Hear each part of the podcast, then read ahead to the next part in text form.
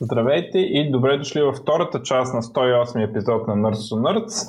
А, тук ще си говорим за Angular и понеже този път ги записваме на обратно частите, а, ще помоля госта да се представи.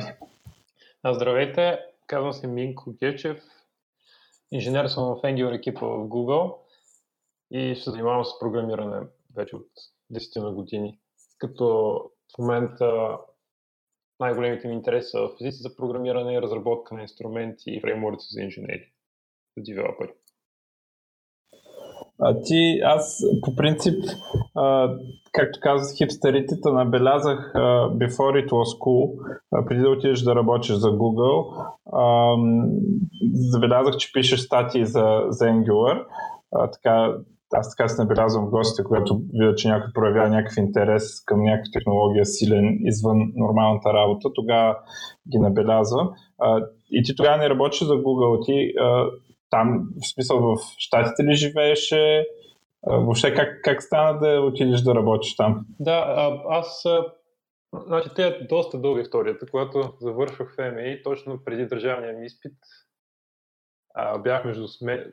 Чудих се дали да подпиша с една голяма компания в България и както че стоях в Starbucks или там в някакво кафе, защото точно тогава си падах по най-хипстърските кафета, получих коментар в блога: искаш да работиш за старта в Силициевата долина и а, да се преместиш евентуално тук.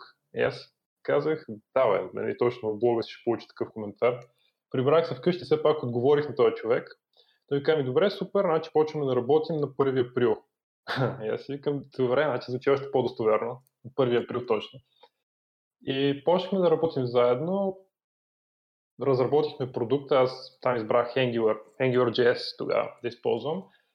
А междувременно, докато работихме по проекта, не оказа се, че в крайна сметка не беше измама. Работихме по проекта в продължение на две години и се оказа, че той работи в Venture Capital компания. А, инвеститорска компания, която вкарва пари в други стартъпи. И така преместих се да живея, живеех наполовина тук, в Сан Франциско, наполовина в София. И с а, основателя на Venture Capital компанията започнахме нов, нов стартъп. И понеже по-голямата част от действието се случваше в Сан Франциско, аз реално се преместих в, в, в Штатите. Работихме по този стартъп около две-три години, даже той продължава да съществува, имаме си екип в България. А, в един момент реших, че ми е много по-забавно да работя по Open Source, по инструменти за програмисти и заради активността ми в GitHub и в Open Source community като цяло, и с блогпостове, с лекции, а, Google бяха заинтересовани да работим заедно. Те използваха някакви мои продукти вътрешно за статичен код анализ на Angular приложения. Вече, така че трансфера беше сравнително гладък. Пак трябваше да си мина през интервютата, няма как. Даже Гуидо, докато работи по Python, когато работи по Google, и той е минал през същите интервюта, нямаше как да се избяга от тях. Трябваше да си отделя два месеца да решавам алгоритмични задачки. Но да, вече се познах с екипа и работата тръгна доста по-бързо. А, добре. Ам... Аз по, смятам тая част в редовно, когато се говори за Angular и по лекции и по такива, първо се прави една част как Angular не е AngularJS и как там историческа част, обаче аз смятам да приемем, че тая част вече всички са научили. Ами, освен ако не настояваш да... Май, хубаво е, може би с две думи да се спомене, понеже има още голямо объркване. Това си е грешка на екипа като цяло, понеже първоначално имахме AngularJS, Angular, нали бяха размити тия понятия и Angular екипа казва: зарязваме Angular, Angular едно в момента и почваме да работим по Angular две. И по едно време се допна Semantic Versioning и имаме Angular и, и съответно Angular едно и Angular две бяха напълно, те са напълно различни фреймворци. А, и почнахме да разработваме Angular версия три, четири пропуснахме, пет, шест, седем и хората си мислят, че между всеки два major релиза пренаписваме целия фреймворк. И е доста стряскащо. А, аз си мисля, че хората са запознати с идеята ни, обаче ние може би не сме изкомуникирали също така много добре. Общото имаме в момента AngularJS, това, което беше през две хиляди и девета година и до петнайсета и четиринайсета вече. А, две хиляди и петнайсета, две хиляди и шестнайсета всъщност беше официалния релиз на Angular. И после екипа пренаписа целия фреймворк и създаде... Оставихме AngularJS с long-time support и преминахме към Angular, който е друг фреймворк. Съответно, всяка, всеки шест месеца имаме major релиз, така че очакваме а, този тая година да релиснем Angular версия осем. До края на година трябва да релиснем Angular версия девет. И това не означава, че има breaking change-ове между несъвместими промени между различните релиси. Просто означава, че може би просто означава, че, че са минали шест месеца. Това означава, понеже major релиз е на такъв период от време. И евентуално може да има някакви несъвместими промени между с предния релиз. А, аз колкото разбирам и нали, аз с Angular две имам малко опит, с Angular едно нямам никакъв. А, тогава с едно време взех съзнателно решение да избягам да не науча точно Angular. И успях. В смисъл, много се дърпах от проекти с Angular и успях. А, но а, разликата между Angular едно и Angular две е много голяма, след едно е друг фреймворк, докато след това три, четири, пет, не знам какво си. Абе не беше ли? три дето прескочихте. Да, три прескочихме, защото искахме рутера да бъде. Заради рутера общо, защото искахме всички... Да, защото ти каза четири. А, да, да. Да, и... и та, специално след две, горе-долу едно и също нещо. В смисъл, разликите са някакви подобрения, не е тотално нов фреймворк и изхвърли всичкия код. А... Така, а, ами... Да, и затова искаме да, към предната версия, тъй като е друг фреймворк, наричаме го AngularJS, вече си говорим само за Angular и се стараем да не, да не споменаваме и версия, в, когато, когато говорим за, за конкретен проект. Въпреки, че издателски къщи усетиха, че могат да направят, те, те смятат, че могат да направят евентуално по-голяма печалба, ако добавят версия в книгата си. Тъй като така изглежда, сякаш книгата е публикувана за последната версия на Angular и някои хора си мислят, че няма да бъде валидна за предни версии. И, и с това голямо, има голямо объркване. Така че работим с издателски къщи и се стараем това нещо да го, да го правим. Ами, добре, сега, ако... А... Не знам, може би аз едно от най-впечатляващите неща а, в новите фреймворкс, които React, Angular и Vue а, е силното компонентно ориентиране, което тези фреймворкс имат, а, за разлика дори от AngularJS, който така не е списал, има наченки на компоненти, но не е толкова ясно изразено. А, Може ли смисъл някакъв коментар по това отношение? Сега ясно, че код не може да показваме, но да. Все пак... Да. А, в AngularJS имахме директиви, които бяха нещо като къстъм елементи, като веб компоненти, нещо такова. Мишко, Мишко общо взето човек, който направи AngularJS, който е сега лид на Angular фреймворка. Той работи при това по Action Script, има опит по Web ю ай, има, има опит в, по ю ай фреймворци като цяло. И там имаше, там имаше ем екс ем ел в ActionScript, подобен декоративен подход за описание на потребителския интерфейс, където всеки един компонент може да го вкараже в потребителския интерфейс, като потребителски интерфейс е нещо като екс ем ел и по този начин може да се направи композиция от компоненти. Така че той беше първо, първоначално е вдъхновен от тази идея. Uh, React. React ми се вижда доста по-независим подход. Uh, докато Vue общо взето видяха, че AngularJS има хубави идеи, доста хора не искат Angular и затова те направиха една доста добра версия на AngularJS с директиви, компоненти и така нататък. Uh, React отделно, те имат, те имат много, много по-малко концепции, примерно във фреймворка. Там си имаме компонентен модел, който е uh, по-ско, доста, доста по-ключов, може би, в uh, кора на фреймворка в сравнение с другите, другите фреймворки, както ти спомена. В Angular имаме малко повече концепции, примерно имаме концепция за вкарване на бизнес, за изкарване на бизнес модела, на бизнес логиката от компонентите, затова си имаме сервис и dependency injection. В React това е вече това решение трябва да го вземе девелопера. Фреймворк, как точно се организира source code, фреймворка не, не предоставя абсолютно никакво решение за това.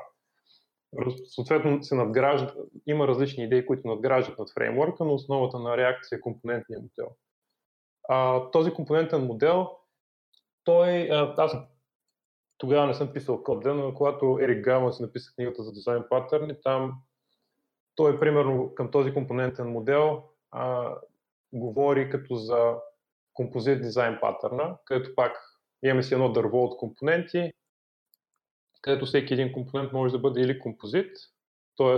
композиция от други компоненти, или а, листо в компонентното дърво, leaf компонент, терминален компонент. Идеята е доста позната от, доста така известна от миналото, като цяло аз се чувствам, че приоткриваме едни и същи концепции с течение на времето отново и отново. И хубавото на този подход е, че тия концепции са утвърдили с времето и явно са подходящи за описание на потребителски интерфейс в случая.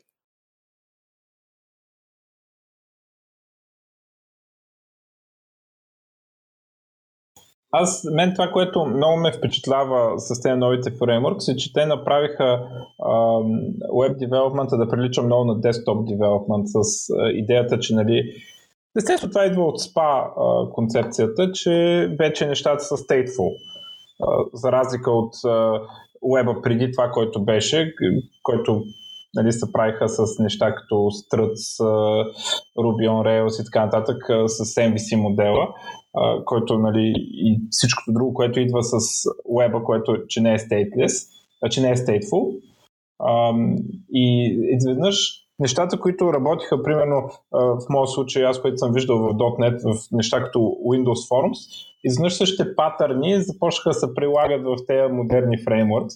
И нали, естествено React, специално при React имаше иновация, нали, малко по начина, по който се прави, но някакви други неща се прилагат. Примерно аз така на новобранците, които са виждали само web, примерно много обичам да им показвам концепция за message bus, нали, дето как да нотифицираме другите компоненти по страницата, че нещо се е случило някъде. Yeah. А, така. А, сега, едно нещо, което ми прави впечатление, сега предполагам, не знам дали хората знаят, но Angular а, се пише на TypeScript предимно. И сега на теория може на JavaScript, на практика според мен невъзможно. А, в смисъл би било глупаво да голяма мъка да го пишеш на чист JavaScript. И аз мисля, че това не знам, искам да ми кажеш дали, дали е така впечатлението ми, че това се дължи предимно на а, огромната употреба на, а, на анотации. Всъщност в TypeScript анотации ли се казваха? Декоратори, да, точно, да. Де, е... Да, декоратори, точно. Да, интересен, да, това е интересен проблем. После може да си поговорим за декоратори. Аз в момента съм, се занимавам с покрай ти си тридесет и девет, това е комитета за стандартизиране на на JavaScript. Общо взето, точно си говорим с тях за декоратори, как, как ще ги стандартизираме. И да, да, първоначално да, и, ние като цяло не поддържаме разработка на Angular приложение без TypeScript. На теория може би е възможно, а, с, понеже в Angular има една стъпка на компилация, тъй като искаме да компилираме Angular компонентите към по-ефективна тяхна версия, която ще бъде много по-бърза за рендериране на екрана, когато, когато дойде рендеринг в момента. И понеже в TypeScript имаме някакви, някаква type информация, много по-лесно е да анализираме кода с нашия компилатор и после да, да произведем нещо, което е по-ефективно, докато с JavaScript това не е възможно. И затова а, има друг вариант, компонентите да се компилират runtime с just-in-time компилация, но това пък си има своите проблеми и ние не го препоръчваме като цяло. Първоначално, точно както ти казах, точно заради декораторите. Заради декораторите и нуждата от статично типизиране. А, Angular тръгна в тази посока. Първоначално а, Мишко, същия човек, който направи AngularJS, той а, направи един език, който се казваше AtScript. И AtScript беше типизиран език, който се правеше runtime type checking. Значи нямаше стъпка на компилация, но runtime се правих проверки на типовете и вкара, вкара в тях и анотации. Точно той искаше да са анотации, а не декоратори. Искаше тази информация, която те добавят към даден а, символ, да бъде достъпна само по време на build time. Не искаше да бъде да вкарва никакъв runtime overhead. И тъй като този AtScript език ще, ще да бъде доста, доста лоша стъпка. Значи, хората, които трябва да учат Angular, трябва да научат и някакъв нов език, който се разработва от същия екип, който прави фреймворка. И освен това, екипа, който прави фреймворка, трябва да поддържа и фреймворк и език. Нали, съответно, не беше най-добрата идея а, да, да вкарваме още една концепция. И затова започна едно партньорство с TypeScript, тъй като TypeScript вече имплементираха идеите от, от AtScript. Те тогава нямаха, нямаха анотации, декоратори. И партньорството с TypeScript започна покрай статичното типизиране и декораторите. Междувременно, тъй като в TypeScript нямаше декоратори, Angular и в JavaScript нямаше proposal за декоратори. Angular екипа а, направихме proposal за това как биха изглеждали декораторите в JavaScript. Това е било, може би, две хиляди и четиринадесета или две хиляди и петнадесета и декораторите все още ги стандартизираме в JavaScript. Вчера точно бях на среща, за който, в която а, един от разработчиците по ви осем engine вкара нов, нов пропозал за декоратори, който е малко по-различен от това, което го имаме сега в браузерите. И най-вероятно това е ново, ново нещо, което той предложи, ще се стандартизира в крайна сметка. А, значи тази работа върви, така ли? Не, аз бях малко по едно време оплашен, че ще запецне. Да, да, доста си беше запеснала. Доста. А, първоначално декораторите, които нашия екип предложи, бяха напълно като анотациите в Java, такива много статични, почти без никакъв рефлекшън даже. Обаче, после, тъй като JavaScript е динамичен език, от други фреймворци искаха да ги направят по-динамични и да са това, което са в момента. И в същото време пък енджините, JavaScript енджините, примерно ви осем, а, дори и SpiderMonkey, и, и те недоволстваха, че твърде динамичният твърде динамичните конструкции няма да могат да бъдат добре оптимизирани. А, тъй като JavaScript engine разчита, че някакви неща са статични, за да може да прави оптимизация и runtime. И те недоволваха. И имаше един много интересен спор за това къде да се сложи експорт keyword-а, дали да се сложи през декоратора или да се сложи преди класа. И експорт keyword-а и това колко са статични декораторите не позволиха на, на пропозъра, на предложението да се да се стандартизира в течение, може би, над няколко години. И последният пропозал, който може би ще мине, нали, още много рано да се каже, прави декораторите малко по-статични, много по-различни от това, което са в момента, а, но с по-голям шанс за стандартизация. А, сега, има ли, има ли брейкинг, нещо, което чупи начина, по който са имплементирани в TypeScript? А, да, декораторите, ако се стандартизират по начина, по който искат да ги предложат, ги предложих, нали, с текущото предложение, те ще са напълно различни. Няма да има нищо общо с това, което са в момента. За хората, които използват фрейм, за хората, които използват декоратори, промяната няма да бъде никаква. Просто в момента, примерно, пломбата, adsign-а, няма да бъде, ще бъде част от името на декоратора. И т.е.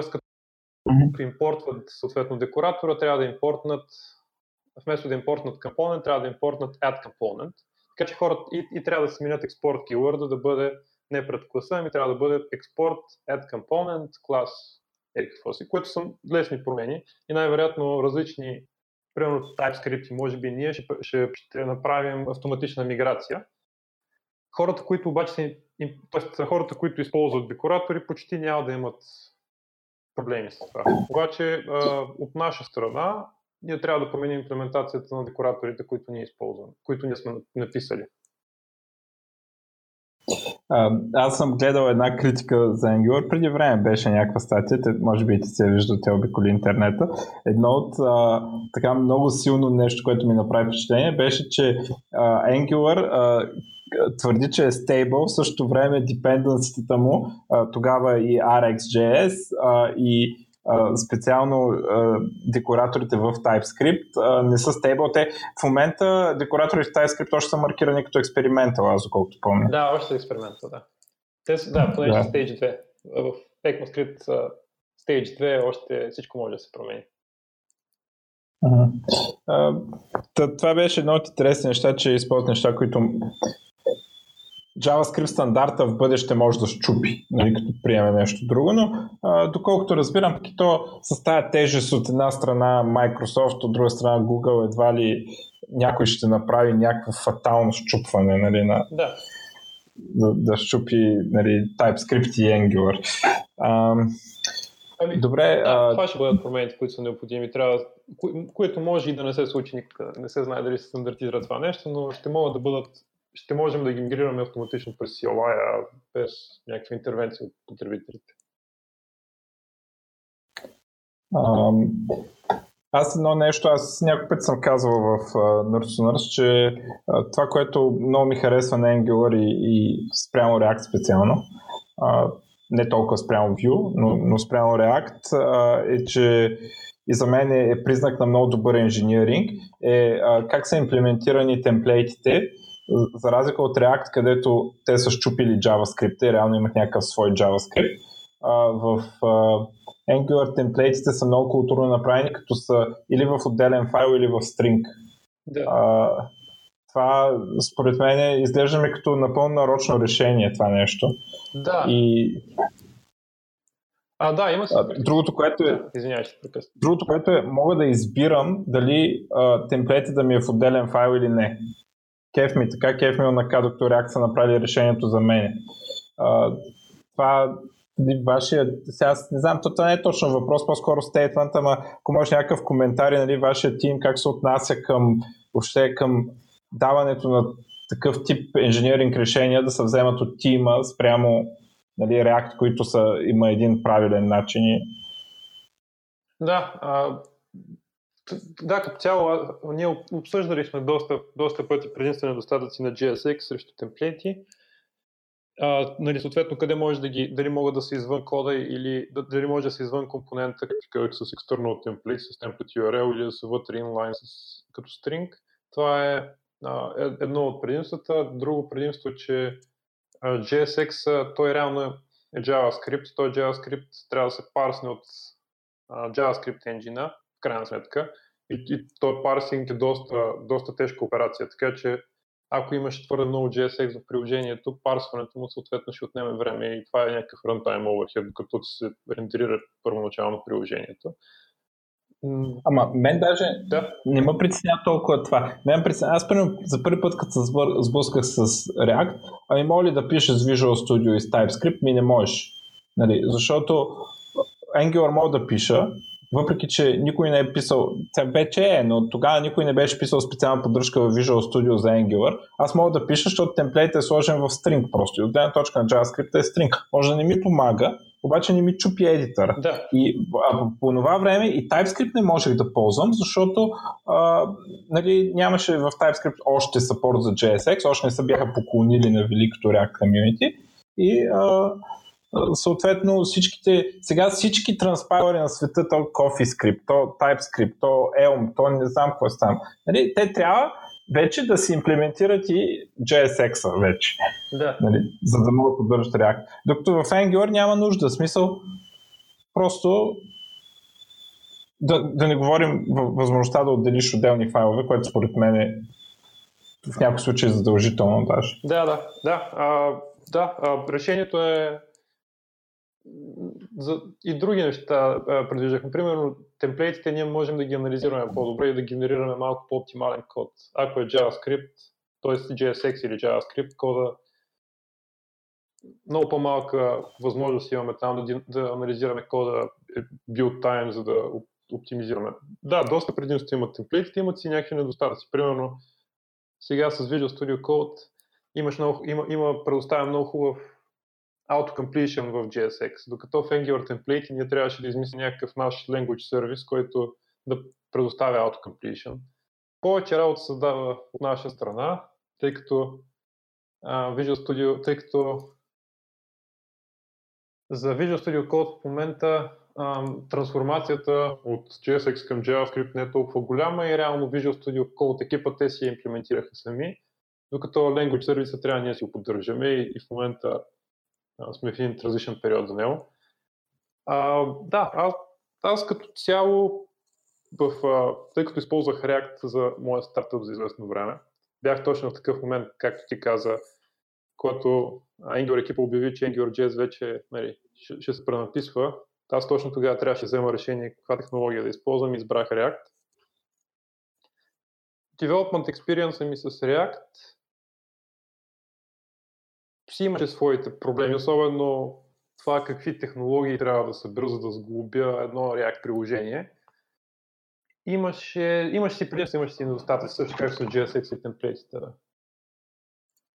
Като става въпрос за React и за Angular, има нещо, което в Angular на мен е много повече ми харесва, колкото в React. Това е, че а, сам, самите компоненти така са направени, че един компонент може да вика функции на друг компонент, който е негов child. Пък в React това нещо не е много, а, не е много добре изразено, поне според мене. Да, там с Ref, в, да, в Angular с uh, Vue Children, с, в React с, с Ref. Uh, аз, да, аз покрай React им, имам смесени, смесени чувства там покрай хуковете по-скоро. Uh, за мен това не е най-добрият ей пи ай, който може един фреймворк да предостави. Покрай, да, покрай, React, покрай Angular, въпреки че аз работя в момента в екипа, ако погледна като независим девелопър, който, нали, който няма абсолютно никакъв, никакъв байас, ако погледна отстрани, а, може би лошо впечатление би ми направило това, че имаме твърде много компоненти, твърде много концепции в момента. Трябва човек да научи TypeScript, за да научи Rx евентуално, а, компоненти, директиви. То това до някъде, то това до някъде е хубаво, понеже до някъде ти не искаш всеки да си пише кода както на него му ским, не искаш да бъде така да гледаш целият код бейч, няма един човек го е писал. Да, да, да, това е много. Да. Да може да влезе и да излезе. Да, да, това е нещо, между другото, за което получаваме много добър фидбек от хората. Имахме една конференция с големи, нали, големи enterprise клиенти в Google преди две седмици и това им беше най-добрият фидбек. Точно това, което ти казах в момента. Хората са много доволни това, че ако трябва да правиш трансформация на нещо в темплейта, използваш pipe, не, не си използваш някакви измислени функции. И пайпа съответно може да бъде оптимизиран по-добре. Да. А иначе нещо друго, което спомена, спомена там за AtScript и за TypeScript стана въпрос. А, има нещо, което в Angular доста време стои, той в TypeScript стои доста време и те още не могат да намерят добър начин, по който а, се справят с, с този проблеми, т.е. валидация. Когато имаш, да речем, викаш някаква ей пи ай и той е някакъв JSON обратно и ти очакваш да има определени property, определени там арей с, с, с някакви имена вътре. И когато това нещо не е така, ти в TypeScript си очакваш, то ще бъде точно по един начин, пак то се оказва по друг начин. И по принцип, нали, можеш да направиш някаква валидация с RxJS, там те неща, нали, да, да ти извика някаква грешка, ако ги няма. Обаче, мен ми се стори, че тъй като TypeScript се води за силно типизиран език, не би ли трябва вече да има някакъв начин, а, който runtime да може да валидира структурата на обект е точно такава структура, каквато в TypeScript е декларирана. Да, да, това е много, да, много, много добра, да, много, много добър коментар. А в Google не се занимаваме с това изобщо, понеже там използваме нещо като gRPC, където сме сигурни по всяко едно време какъв, каква е формата на обекта, който се трансферира по мрежата, който идва от бекенда. И gRPC ни върши супер работа. Външно, аз използвах примерно Swagger преди време, пак получах тази гаранция и точно тъй като, как ти каза, TypeScript предоставя тази гаранция, е, може да се направи дори още по-ефективно. Това е един проблем, който в момента а, така прави едно проучване, как може да бъде решен по най-ефективен, по най-ефективен и ергономичен за потребителя начин. Но да. А... Може би в development mode да прави runtime проверки? Пък да, нещо такова. Отлично ще бъде. Защото той иначе, иначе принципно е нерешен, ти може да ползваш Swagger, обаче той примерно моя Swagger, дет го генерирам, а, със сигурност от сървъра имам предвид, а, някакви неща липсват. В смисъл, ня- някои видове респонси не съм ги документирал. И отмързил. Тоест, факта, че имаш Swagger, не означава задължително, че това, което ще се върне, ще конформи, защото той сървъра от друга страна има същия проблем, както има клиента. Той сървъра не мож, няма как да провери дали слагара му наистина всички респонс пасове оправя, защото ня, някакви респонси се вършат през exception, примерно. Да. Да, да. Представи си, ако имаш фронтенд на TypeScript и бекенд на TypeScript и си сигурен от типовата система какви са метод, какви са обектите, които всеки един метод връща по време, нали, респонса на всеки един метод на бекенда, тогава, а, ако и двете системи са написани на TypeScript и съответно има минат през някакъв много хубав линтинг, който те кара да бъдеш сигурен, че не си изпуснал да напишеш някой тип, тогава има шанс това нещо да бъде изцяло build time, без никакъв runtime overhead. Това е нещо, към което гледам в момента и, и да, наистина това е много, много голям проблем, който можем като цяло да решим. То, то като цяло по-скоро проблем е, че понякога, нали, в днешно време модерно се правят микросървисес. Uh-huh. И да речем някой седне да пише на Go или някой път тръгне да пише на Python и си напише някакви сервисес и ти очакваш, че работят по един начин, обаче в един момент той решава да промени нещо и ти не разбираш моментално, нали, че неговото апи е променил и затова имаш някакъв бък по-нататък в кода. И трябва доста да дебъгваш, докато разбереш, че нещо е по-запазило, че променят е по-различна. Алекс, да. Ами, това не е проблем, който може да се реши така. В смисъл, че този проблем го имаше в JavaScript, това не е проблем на TypeScript. В смисъл, хората, които ползват TypeScript, трябва да се откажат от идеята, че TypeScript е ръст, примерно, и ти гарантира всичко. Или дори C-Sharp и ти гарантира всичко. Та, TypeScript е да ти помогне да хванеш някакви грешки и някакви ще ги изпуснеш. Това е положението. Защото отдолу да. Има JavaScript. Ама на теория, на теория ти имаш, на теория ти си, ти си казал какво очакваш да бъде и би трябвало да можеш да направи някакъв лайбър, което да ти, да ти анализира символите. Може, естествено, трябва да е runtime и ще ти сложи супер overhead.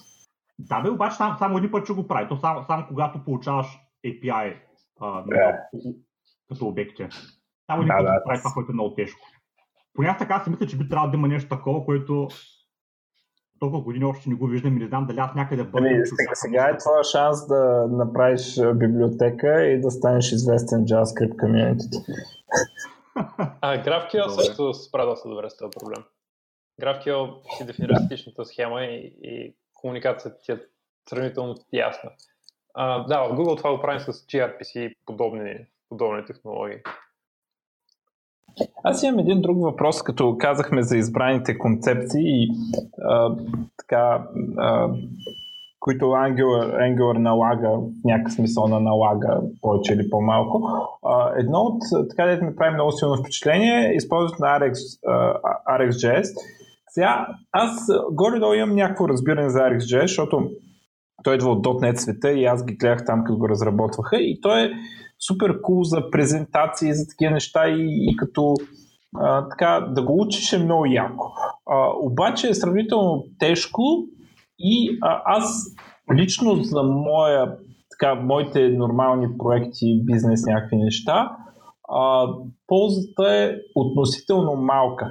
А, за повечето неща. В смисъл, виждам сравнително малко неща, които с RxJS биха били изразени по-добре, отколкото с други методи. И специално едно, което ми прави впечатление, RxJS, най-основното му употреба, така моето впечатление в uh, Angular е за правене на Ajax заявки. Да. Uh, за callbacks на Ajax заявки. Uh, тук ми е много интересно защо uh, е избран подхода с RxJS вместо подхода с Async-Await, който според мен е много по- естествен така за повечето програмисти. На мен ми, като да решавам кръстословица ми е RxJS, кеф има, обаче ако аз дизайнвах Angular, нямаше да има RxJS, там ще да има Async-Await. Да, а, да пак много, много, много добър въпрос. Да. А, значи Rx се появи в първите дни, още в алфите. А, Netflix използваха много силно RxJS, те се опитваха да вкарат observable в JavaScript стандарта и дойде Джафар, който се опитваше да го прави това от Netflix, говори с екипа и, в реално, и реално нали, успя да ни убеди, че може би в някои моменти е по-добре да се използва Rx. Аз лично, ако започвам Angular приложение, не бих непременно използвал Rx. Rx, както ти каза, изглежда супер, красиво е за демота. Също така има много експресивен ей пи ай. Значи за конкат map, примерно, или merge map и нещо такова, стоят толкова, стои толкова много семантика, че някой път е много лесно да, се, да не се доразбере нещо и да се случат много неочаквани рантайм грешки. И затова в случай, че човек не е твърде уверен в Rx, не е нужно да го използвам. На Angular Dependency на Rx, както ти казва в Ейч Ти Ти Пи клиента, там няма абсолютно никакъв проблем да се използва човек и Fetch ей пи ай, ако реши. Не е нужно да използва Ейч Ти Ти Пи клиента. И в аутпутите на компоненти и директиви, където зависимостта на Rx е много минимална. Там използваме само факта, че можеш да емитваш нови, нови събития.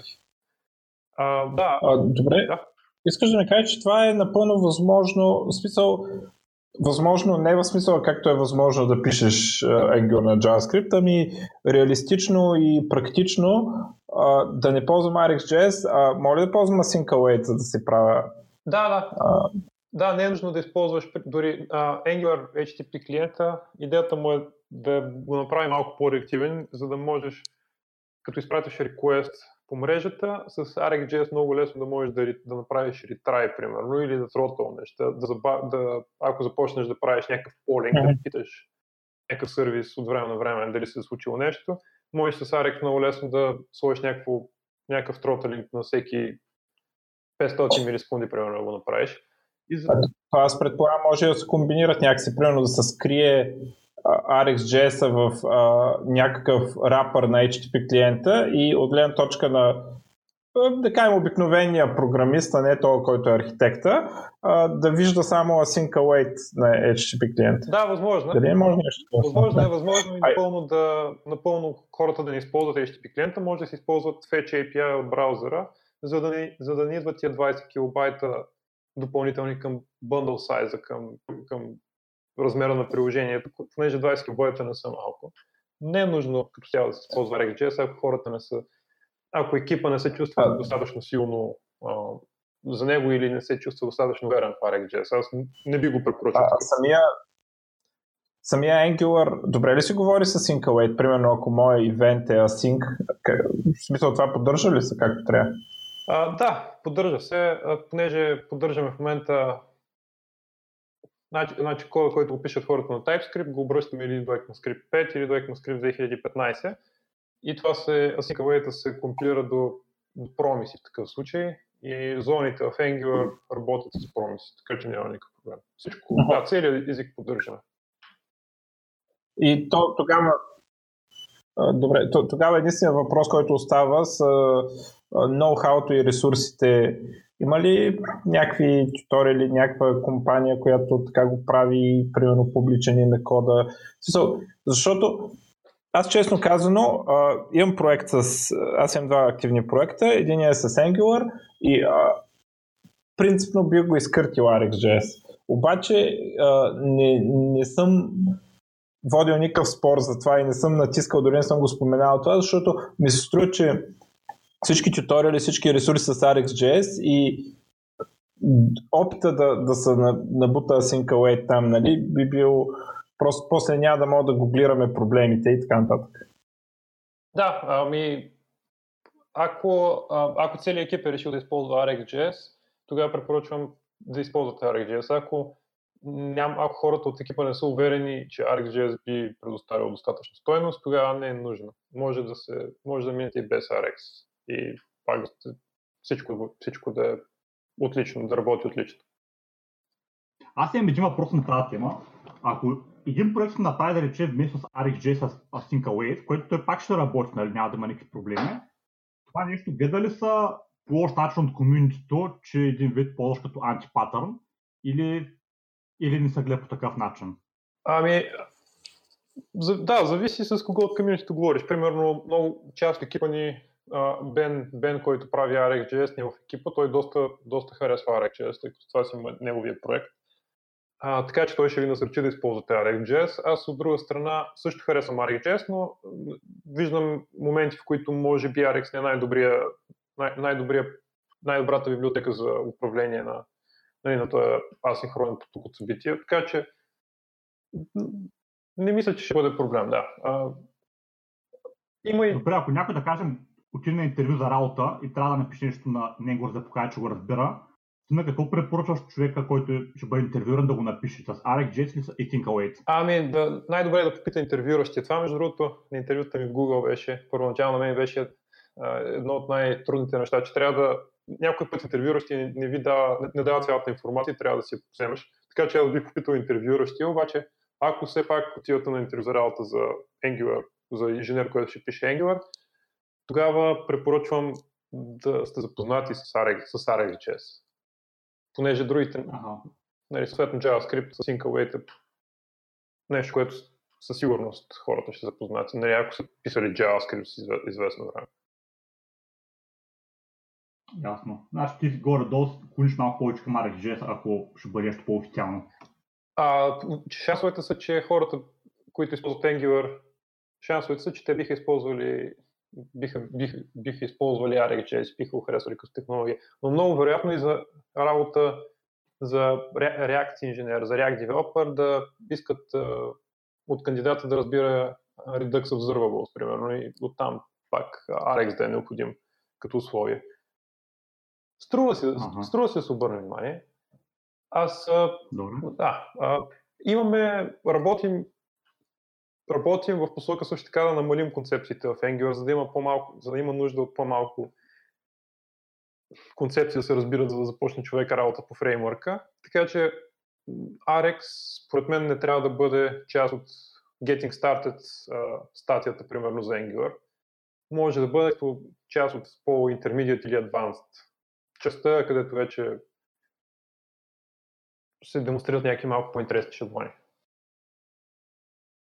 Като говориш за Redux, а, предполагаш пред по-скоро за NgRx, което е Redux в Angular.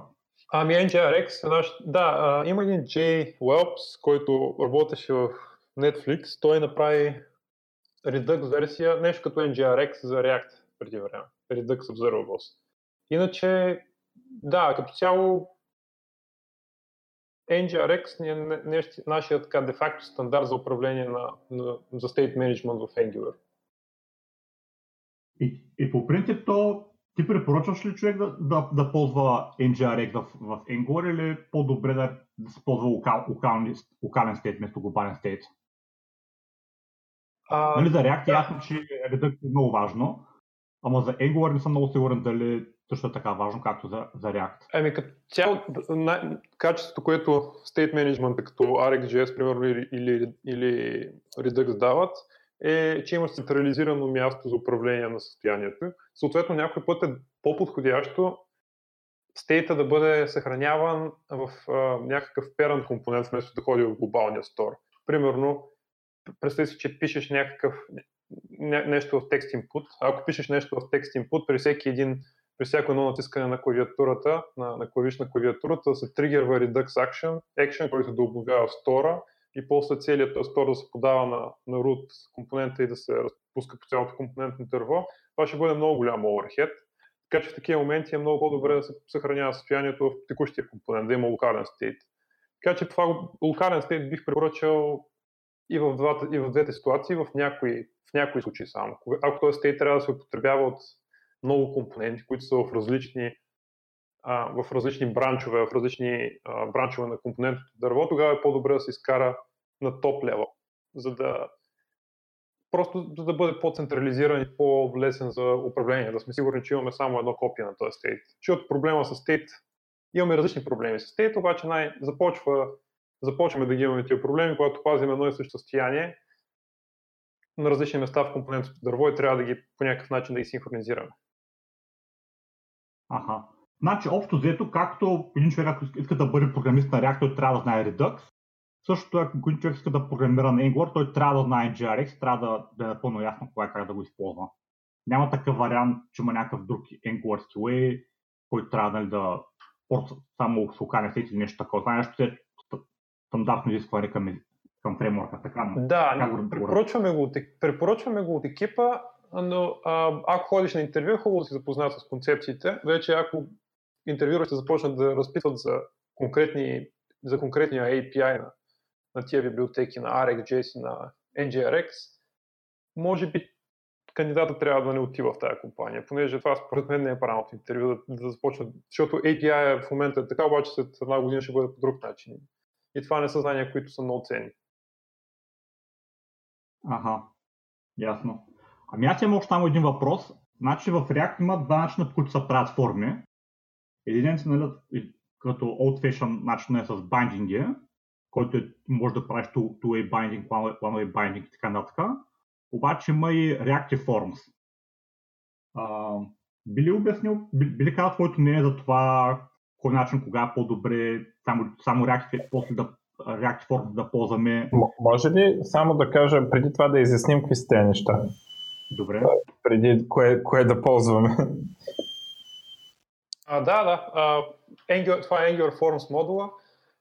Той предоставя, както, а, както Алекс каза, предоставя Два вида за. Да, предоставя два вида за управление на форми. Един е по-декоративен и другия е по, така, по-експресивен. Той може, там, това са Reactive формите, съответно. Аз бих, бих препоръчал използване на Reactive формите, тъй като много по-далеч може да се стигне с тях и е много по-очевидно как могат да се използват. А, само да кажем разликата. Декларативните, мисля, са те, дето нямат ивенти, така ли? Аз така си го представях пише, последното. Да, повече, повечето код се пише там в темплейта, отколкото в, отколкото в контролера на компонента. Повече, повече ейч ти ем ел. Има, а, имахме такъв проблем, такава форма, а, която на базата, примерно на радиобутон, се отварят още полета, а, които да се попълват. Или съответно ги няма.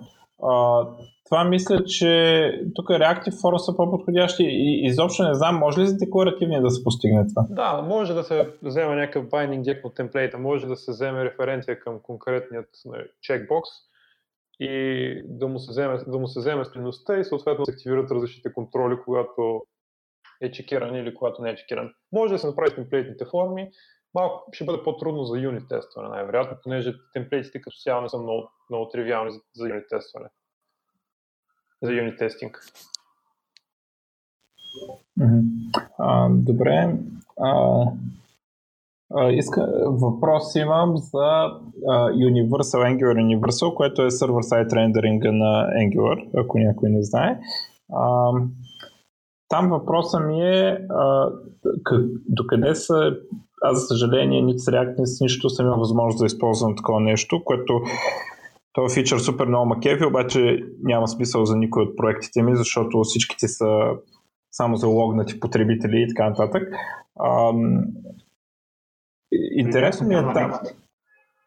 Добре. А, интересно ми е а, до какви са възможности на това нещо? В смисъл, ясно е, че може да зареди страницата, рендната, и да изпрати ейч ти ем ел от сървъра а, и клиента да го получи такъв, какъвто би се получил, ако беше минал през а, JavaScript кода на клиента. А, обаче въпросът ми е какви са възможностите на а, Universal нещата да, да примерно при изключен JavaScript да могат да получат post request. Има ли, има ли такива възможности и ако няма, работи ли се в тази посока да се, да се разрешат поне някаква част от интерактивността, да не е само get, ами и да има пост. Да. Разбирам ли въпроса? Не знам дали го казваш. Да, а, да, за пост. А, по-скоро, по- не, не, не работим в такава посока. Трябва да, да а, работим само за рендериране на, клиент, на клиента на сървъра и съответно браузъра получава цели ейч ти ем ел, както ти каза. Това е основната, основната идея на Universal за позволяване на на пост-реквести. Примерно това ще изисква малко повече механика, трябва да се... А, да, даже много вероятно е някои неща да не могат да се изразят с... А, да, голяма, неща, голяма част от нещата, които могат да са в клиента и са обвързани с много JavaScript, може да не могат да се изразят дори в, а, в такова статично приложение. Примерно може, може потребителя да не иска да използва поста, да изпрати някакъв друг Ajax request, И виждам, виждам, да, със сигурност има стойност в това да поддържаме някои други екшени, като цяло не е, в, не е практика в сервер-сайт рендеринга. Идеята ни е да с Universal да предоставя малко по-добър Search Engine Optimization, не, не малко по-добър, а доста по-добър Search Engine Optimization и да позволим на браузъра да зарежда приложението по-бързо за по-бърз first contentful paint, примерно. Ами, пиши го feature request. В смисъл, поне за форми ще е много добре според мен, ако може да се а, предоставя такъв тип а, как ска, все едно като Progressive Enhancement мога да го гледаме да, на това да. Нещо. В смисъл, нека не е всички там видове газарии, но що пък да не е форми. Да, нали? Може да се направи интеграция с Angular формите, примерно. Тогава тога имаме контракт между Universal и формите и знаем как могат да бъдат интерпретирани действията. Uh-huh. А, ами аз така, изчерпват ми се въпросите. Той и бая време направихме, не? А, но а, имам така един последен въпрос сега. А, ви какво смисъл, че поне аз може би, защото не, това не го правя не само фул тайм, ами предимно правя съвсем друго. Uh, съвсем малко имам досек.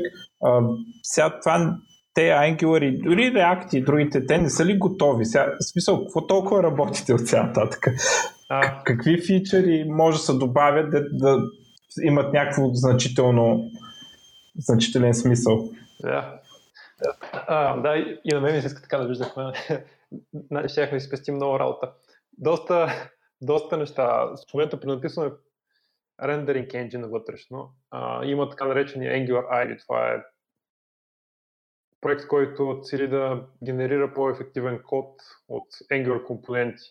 Това ни е, той ще ни предостави възможност да направим Angular приложенията малко по-динамични също така. Да, да можем да правим code splitting, т.е. да lazy loading на компоненти на, на по-низко ниво и да правим съответно бъндъла на приложението JavaScript, който трябва да се изпълни в браузъра, много по-малък. Това е основната задача в момента на, на фреймворк екипа. На екипа, който се занимава с инструменти, там имаме доста работа покрай си ел ай. Примерно искаме да вкараме различни възможности за намаляне на размера на приложенията. Примерно, искаме по време на билда на приложението да генерираме два различни, два различни билда. Единият да бъде ECMAScript пет, другия да бъде ECMAScript две хиляди и петнадесета. Потребители, които използват нови браузъри, искаме да, на тях да им позволим да заредят новите бъндали, понеже новите бъндали ще бъдат по-малки. Няма да има, няма да има полифили, примерно, които да зареждаме за старите браузъри. И съответно потребителите на старите браузери да заредят ECMAScript пет. Това, това е така наречен differential loading. А, искаме да позволим също така и възможност за, за деплойване на цялото приложение в някакъв отдалечен сервис. Направим впечатление, че въпреки, че ние се опитваме да направим всичко възможно потребителите да имат малки JavaScript приложения и да, да елиминираме възможно най-много код, който не се използва в приложението, хората все пак, след като си диплойнат приложенията, много често не са си включили компресията на ресурси и не си, няма компрешън на JavaScript файловете им към с джи зип, примерно, или с Brotli и трансферират едни много големи JavaScript файлове по мрежата и си мислим, че ако вкараме възможност за автоматичен диплоймент на приложенията им, някакви сервиси, които знаем, че имат вече enablement compression, тогава ще позволим на всички да правят много по-бързи приложения. И по този начин можем да подсигурим и възможност за използване на си ди ен, да речем. Оказва се, че над двадесет и седем процента от хората нямат никакъв compression и над осемдесет процента от хората нямат абсолютно никакъв, не използват си ди ен изобщо. Така че това, това са големи проблеми. Искаме по някакъв начин да позволим на хората това нещо да го правят. Има и... Работим също така по, да, по това да open source-нем, да отворим кода на приложение на цялата билд система на Google. Вътрешно се казва Blaze, външно се казва Bazel, която позволява много бързо билдване на големи JavaScript приложения. Примерно с Webpack много трудно някой може да направи ефективен билд на приложение, което е един милион реда код. С Bazel е възможно приложението да не се билдне на локалната машина, а биографа да се пусне в клауда и по този начин различни машини в клауда да билдват различни части на приложението и в крайна сметка никакъв билд няма да се случва на локалната машина, всичко ще се билдне в клауда и после ресурсите ще бъдат предоставени на потребителя, за, на, на девелопера, за да може да ги диплойне.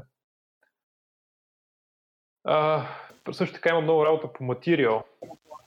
Material екипа иска да вкара нови компоненти и, и като цяло тази, тази синхрони... трябва да направим синхронизация между различните членове на екипа, за да сме сигурни, че всичко това работи добре заедно. То, между другото, едно от нещата а, с Angular е, че а, изглежда ми, поне така с моето леко забъркване, че а, е доста бедна екосистемата на компоненти, с изключение на Material Complect. А, там ако има... Защото така звучи, че ако искаш нещо наистина rich, Material ти е единствения избор. Да, материал, който поддържаме ние официално. Имаме си екип от няколко човек, които правят само материал компоненти и има съответно и component development kit, който позволява компоненти, който предоставя компоненти без стилове. Така че ако искаш, ако искат хората, може да си ги стилизират като bootstrap компоненти или като техните custom, да си използват техния техния style guide. Има а, примерно Senja правят а, Angular компоненти също. Infragistic за България правят компоненти, имаме VMware за Open Source, нали, техния компонент Kit Clarity. Има доста, доста third party хора, които third party компоненти, с които работим в момента да използват нашия компонент Development Kit, така че те да използват нашите компоненти като основа, понеже ние знаем, че те са добре тествани и да ги използваме навсякъде в Google и да надграждат над тях с още повече функционалност и още повече уиджети. А каква е връзката между вашия екип и а, екипа, който разработва Angular на Dart? Няма, няма връзка, да, вече независими екипи. Dart, Dart работят по... Значи Dart се използва в някакви вътрешни системи основно. Познавам също така една руска компания, която има едно огромно приложение на Dart, няколко милиона реда код. Първоначално екипите започнаха като, нали, работихме в един екип. Angular го пишехме официално основно на TypeScript и после се компилираше част от Angular до Dart също. Вече няма Dart в codebase изцяло. Екипите са независими и рядко се налага да комуникираме помежду си, понеже двата фреймворка тръгнаха в различни посоки. Еми, добре, аз горе-долу имам един въпрос, където ми е интересен от едно време. А, направи ми много интересно впечатление, прочетох на времето, че Angular едно, AngularJS, а, е правил, за да направи data binding-а, е сканирал просто целия, целия дом за промени. А, това още ли се прави така? Защото ми, на пръв поглед ми звучи абсурдно, но в крайна сметка се оказало, че а, явно по това време за браузерите, по това време, че това е бърз подход. Сега Angular две как прави те магии? Да, аз в свободното време чета едни публикации научни за инкрементални изчисления, така че това, това са точно Които, които, са, които са ми доста интересни. А, много е хубаво, между другото, се сравнят а, и различните подходи на React, Vue и на Angular в, в случая. А, за Angular специално ние минахме през най-различни имплементации. Това, което се случва в момента, е, че от темплейтите се а, генери... Така, първо, първоначално в React, а, когато човек извика set state, пак се прави една глобална проверка на цялото компонентно дърво, само че подходът е малко по-различен. Там има reconciliation.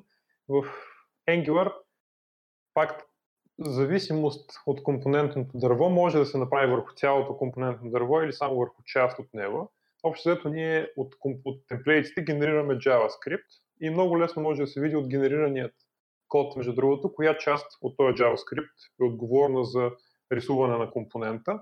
и коя част от този JavaScript е отговорна само за, за апдейтване на байдингите. И това, което се случва е, когато потребителят започне да пише нещо, на всеки един ивент в момента с зоните, с Zone.js, ние извикваме change detection на цялото компонентно дърво отново, където за всеки един компонент, нали, положа се в, в дълбочина това дърво, за всеки един компонент се извиква частта от темплейта, която е свързана с обновяване на байдингите. Съответно, всеки един байдинг е израз. Оценяваме го този израз, но ние междувременно по време на компилация изразът сме го компилирали до нещо, което е малко по-ефективно за изпълнение. Сравняваме текущата стойност на израза с предната стойност на израза. Ако има промяна, обновяваме точно частта от компонентното дърво, която е отговорна за, в която се е случила, случила промяната. Ако няма промяна, продължаваме нататък. И разликата, React прави нещо, нали, зависи на колко високо ниво се погледне, там е доста по-различно, но а, се случва нещо подобно с а, голямата разлика, че не ни се налага да рендерираме цялото приложение в паметта всеки път, а можем да погледнем точно какво се е променило и да отидем и да, да, го, да апдейтнем ейч ти ем ел, да апдейтнем дома. Тоест в момента самата интеракция на юзера минава през ивенти. Така го разбирам. Да, могат да бъдат ивенти, могат да бъдат и промиси. Примерно, има тук вече... Не, не, не, имам предвид, че а, не, не става чрез сканиране на дали има промяна в текстбокса, примерно, а става чрез on-change ивент. Да, да, ще бъде някакъв on-change ивент. Това, което в момента зоните правят е, ще хванат at-event listener. Това at-event listener на, на node, на, на дом node обекта, нали, структура, и ще го а, заменят с нова имплементация, в която ще рапнат callback-а, който подаваме при всеки един event listener. Ще се извика първоначално callback-а на потребителя и в, в а, долната част на callback-а ние ще извикваме change detection, така че при всеки един event ще направим ще обходим това компонентно дърво и ще проверим, ще проверим дали има промени. Същото нещо се случва ами... с, при, при промиси, между другото, при всеки един... Та е малко по-различно, но да кажем, че ако има серия от промиси, които се резолват или, или реджектват, ние ще хванем тази, тази серия от MicroTask Q-то и в края на MicroTask Q-то ще извикаме Change Detection върху цялото компонентно дърво. Ага.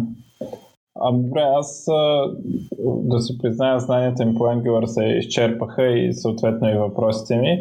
А, евентуално, ако Алекс има да пита нещо или ако не е, да кажеш нещо, дето не сме те питали, а пък според тебе трябва да се каже. Алекс? Аз нямам другия въпрос, аз също изчерпах. Ами добре, може да ни кажеш, което не сме те питали тогава и да видим. Ами да, много хубави въпроси. Аз сега не се срещам за нищо специфично. Аз след две седмици ще пътувам до България, имаме едно Angular събитие, което организираме в ФМИ.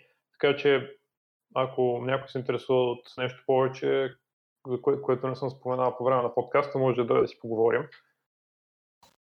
А, да, между другото, ако искаш да си изрекламираш проекти, ивенти, каквото искаш, сега е момента и съответно после ни дай линкове да ги сложим в блогпост. Добре, а, проекти, има някои интересни проекти, които се занимавам. Примерно Guess.js, това е един проект, който работих. Идеята му е да предскаже къде ще отиде потребителя от текущата страница, за да, за да нали, докато потребителя е още в текущата страница, да свали всички следващи страници, на които потребителя има шанс да отиде и да ги сложи в кеша, за да ускори навигацията на потребителя, на потребителя да не му се налага да чака междувременно. И по този проект работих, а, след като го разработих, а, го представих от Chrome екипа на Google ай о, това преди да се присъединя в Google и той е интересен. Сега започнаха да го използват Gatsby. Gatsby е статичен сайт генератор на React написан, така че има широки приложения, не само в Angular. Всъщност в Angular света може би се използва по-малко, отколкото в React света. А, и Ако някой се интересува от Go или използва Go, също така се занимава с един линта, който последно време така, доста хора почнаха да го използват. А, той по-бърз от GoLint, има повече проверки, имаме към петдесет проверки там и не, някъде пет-шест пъти по-бърз от GoLint и е конфигурирана малко на някой му е интересно.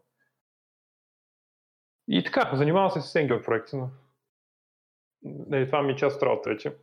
А, за събитието, то е на осми април в, в ЕМИ в зала триста двадесет и пета. В шест часа започваме, така че ако искате да си поговорим за Angular и, или да ви дам стикери, ще се радвам да се видим там. Добре, ние, ние двамата, за съжаление, няма да дойдем, но дано някакви слушатели дойдат, така че аз живея в Асеновград за това, а пък Алик живее в Щатите. А, а в... къде в Щатите може да не сме някъде? Лос-Анджелес. А, еми да, не сме чак толкова далеч, на един час. Да. Със самолет. Да, да, да.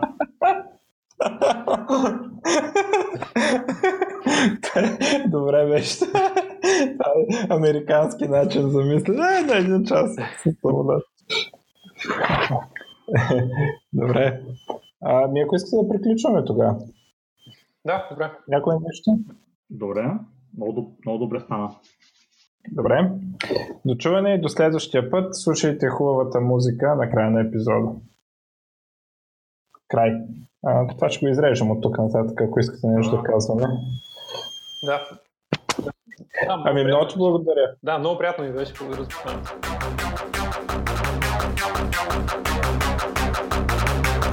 We'll be right back.